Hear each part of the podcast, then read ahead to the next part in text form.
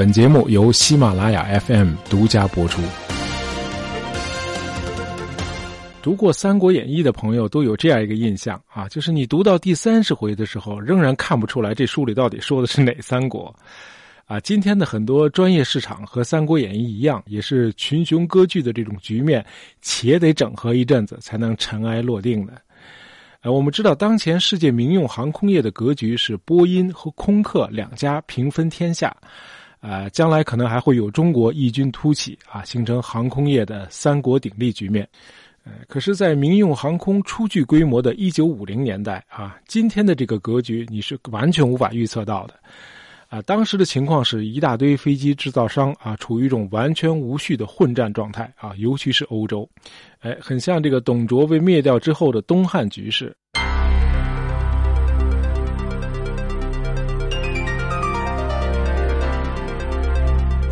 那么当时的情况是，美国拥有非常集中的工业和商业实力，嗯，面对欧洲分散的力量和资源啊，它以一种完全无可匹敌的胜利者的这个姿态向前迈进。呃，首先，美国的运营模式跟欧洲就不一样啊，美国的公司可以突然大规模的裁员，而且是常态啊，没有人会对此大惊小怪。波音公司几天内就能让两万九千多名员工失去工作。这样公司呢就可以停发一大笔薪水，从而节省经费，开辟新的业务。那这种冷酷无情的做法，在欧洲是完全不能想象的。呃，而且在美国呢，争夺大飞机市场，当时只有三家公司，啊，他们是道格拉斯公司、洛克希德公司和波音公司。注意啊，波音没有排在前头，它只是排在第三位。哎，就是说它的资源相对比较集中。那么相比之下，战后的欧洲大陆正在经历一次重新洗牌的过程。这个德国和意大利的航空工业虽然很先进，但是在地图上被人为的抹掉了啊，因为你是战败国嘛。呃，尤其是德国。那么战后盟国规定，德国在十年内不许发展航空工业。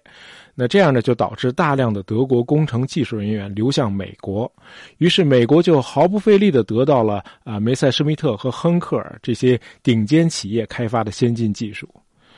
那么战后，荷兰保留了一家福克飞机制造公司啊，瑞典呢有一家萨博公司。嗯，不过这两家呢，在商用飞机研发上都没有什么太大的建树。那这样呢，西欧的飞机制造主要还是依赖两个传统的航空大国，呃，法国和英国。那么两国相比，英国更胜一筹。呃，英国的研发能力一度还把美国吓了一大跳。呃，二战以后，所有的客机啊，仍然都还是活塞螺旋桨发动机驱动的，速度已经接近极限了。那么，如果要想让飞机飞得更快，就必须采用喷气式发动机，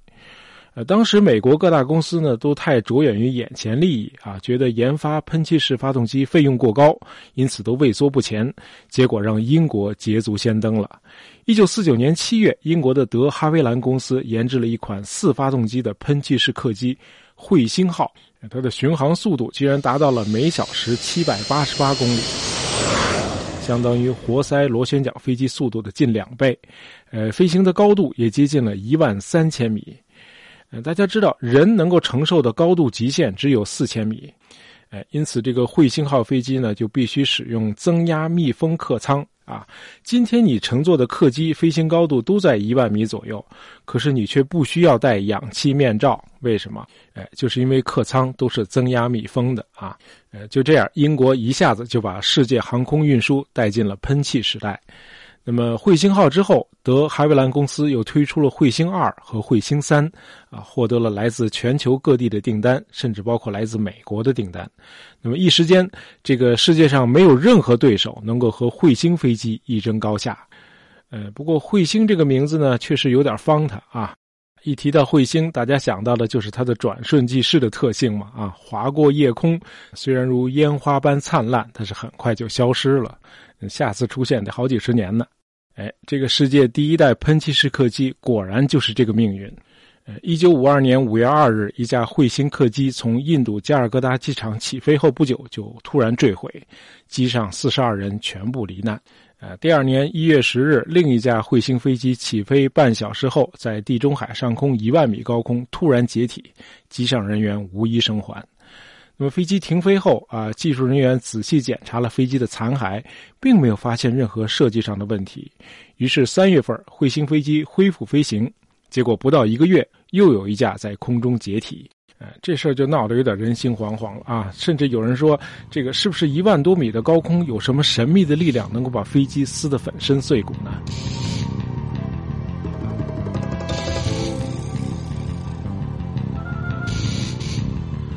呃，经过反复检查，专家们终于发现了问题所在啊！几次解体事故都是因为飞机上的金属部件产生裂纹，啊，产生这种裂纹就是咱们刚才说的那个增压客舱导致的。这个民航班机肯定是要频繁的起降嘛，那频繁起降就意味着飞机就得频繁的增压和减压，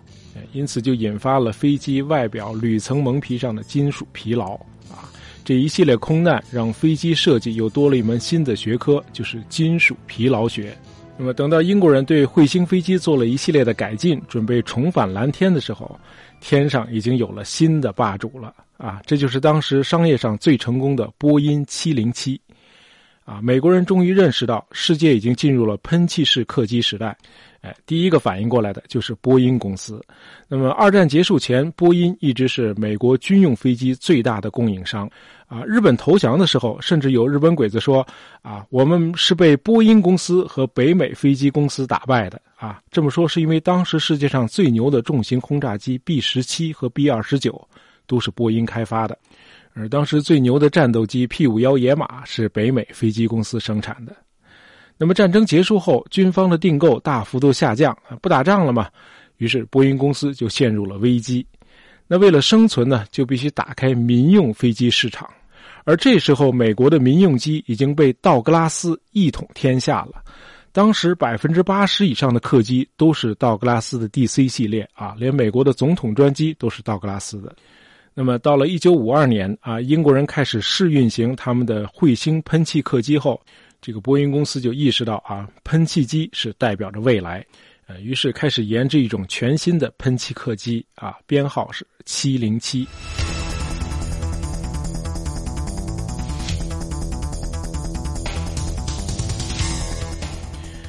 什么事儿都得赶早不赶晚。呃，和波音公司相比，这个道格拉斯公司在开发喷气式客机方面就慢了半拍啊。不过人家是业界老大嘛，一点也不担心啊，不怕，让他们先玩。结果当波音707已经飞上天的时候，道格拉斯开始研发的 DC-8 喷气式客机还停留在图纸上呢。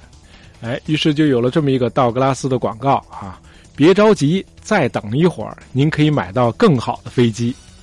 可对于那些急于占领市场的航空公司来说，怎么可能不着急呢？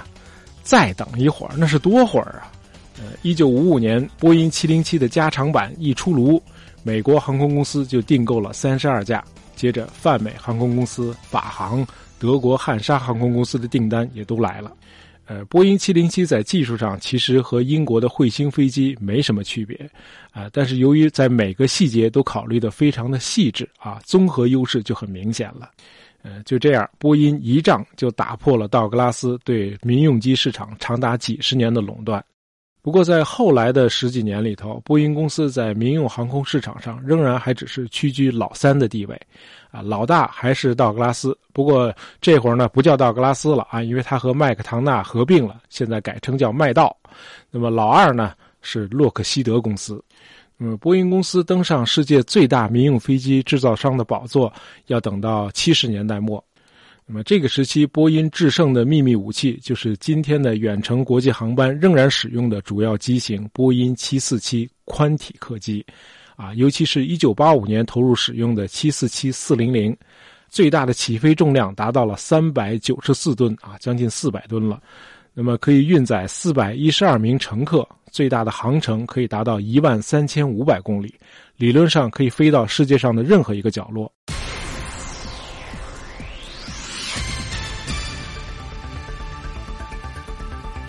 如果说波音公司是成于宽体客机，那么原来的业界老大和老二则是败于宽体客机啊。麦道和洛克希德两家公司互为竞争对手啊，结果在争夺宽体客机市场的决斗中双双败北。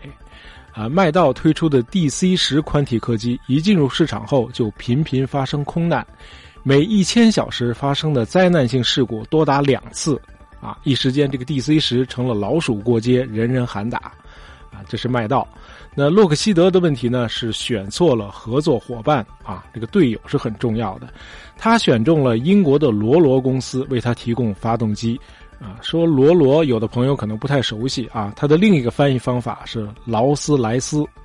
呃，其实，在正常的情况下，选择罗罗作为伙伴是没错的啊，因为直到今天，罗罗都是全球最好的航空发动机供应商。就是说，这个罗罗是个学霸。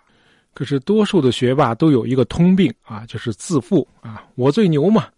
呃，罗罗公司一反英国人特有的冷静沉稳啊，承诺说能够为洛克希德开发一款无与伦比的发动机，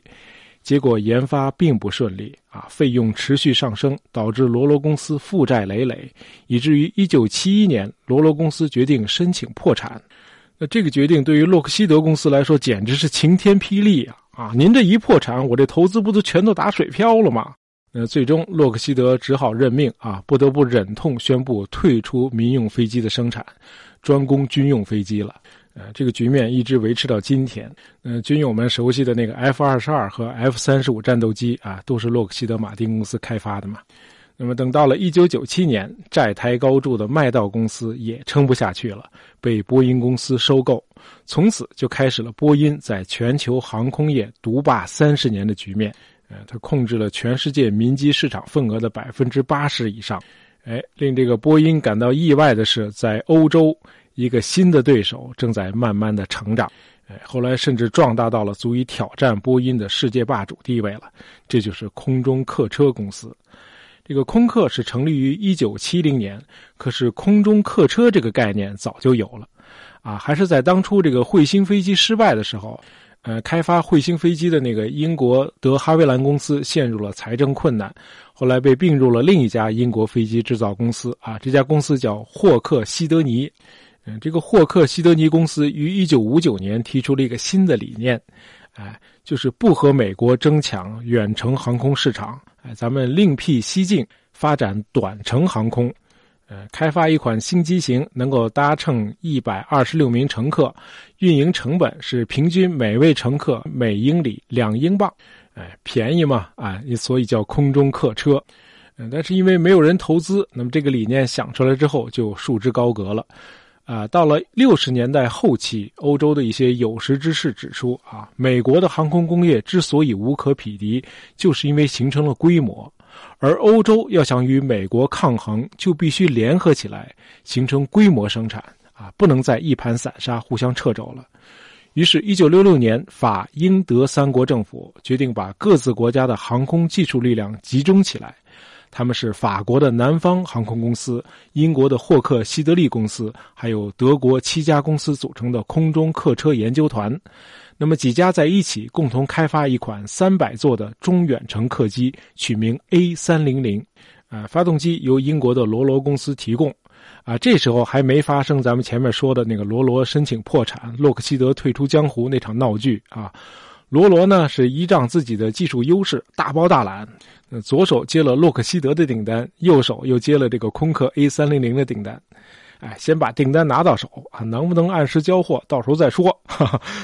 哎，这个发动机可是摇钱树啊！啊，飞机上最贵的就是发动机啊，这个订单可不能让别人拿走。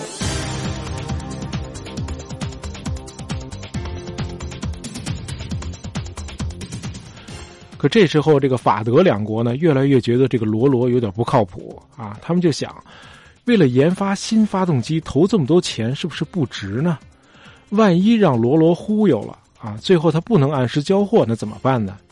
还不如把飞机设计的略微小一点啊，整个二百五十座的啊，用现成的美国发动机，哎，这研发费用不就省下来了吗？那么三百座到二百五十座啊，这个飞机也没有小很多，这样既满足了载客量的要求，又省了油啊，这不是很好的一件事儿吗？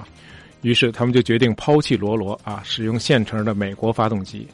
啊，事后证明这个想法是正确的啊。一九七四年五月，空客第一款机型 A 三零零 B 幺交付使用，嗯，一开始这款新机型完全被英法联合研制的那个超音速协和式飞机的巨大光环所遮蔽，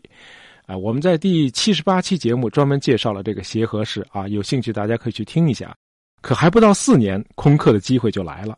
这个伊朗爆发了伊斯兰革命啊，导致国际油价暴涨。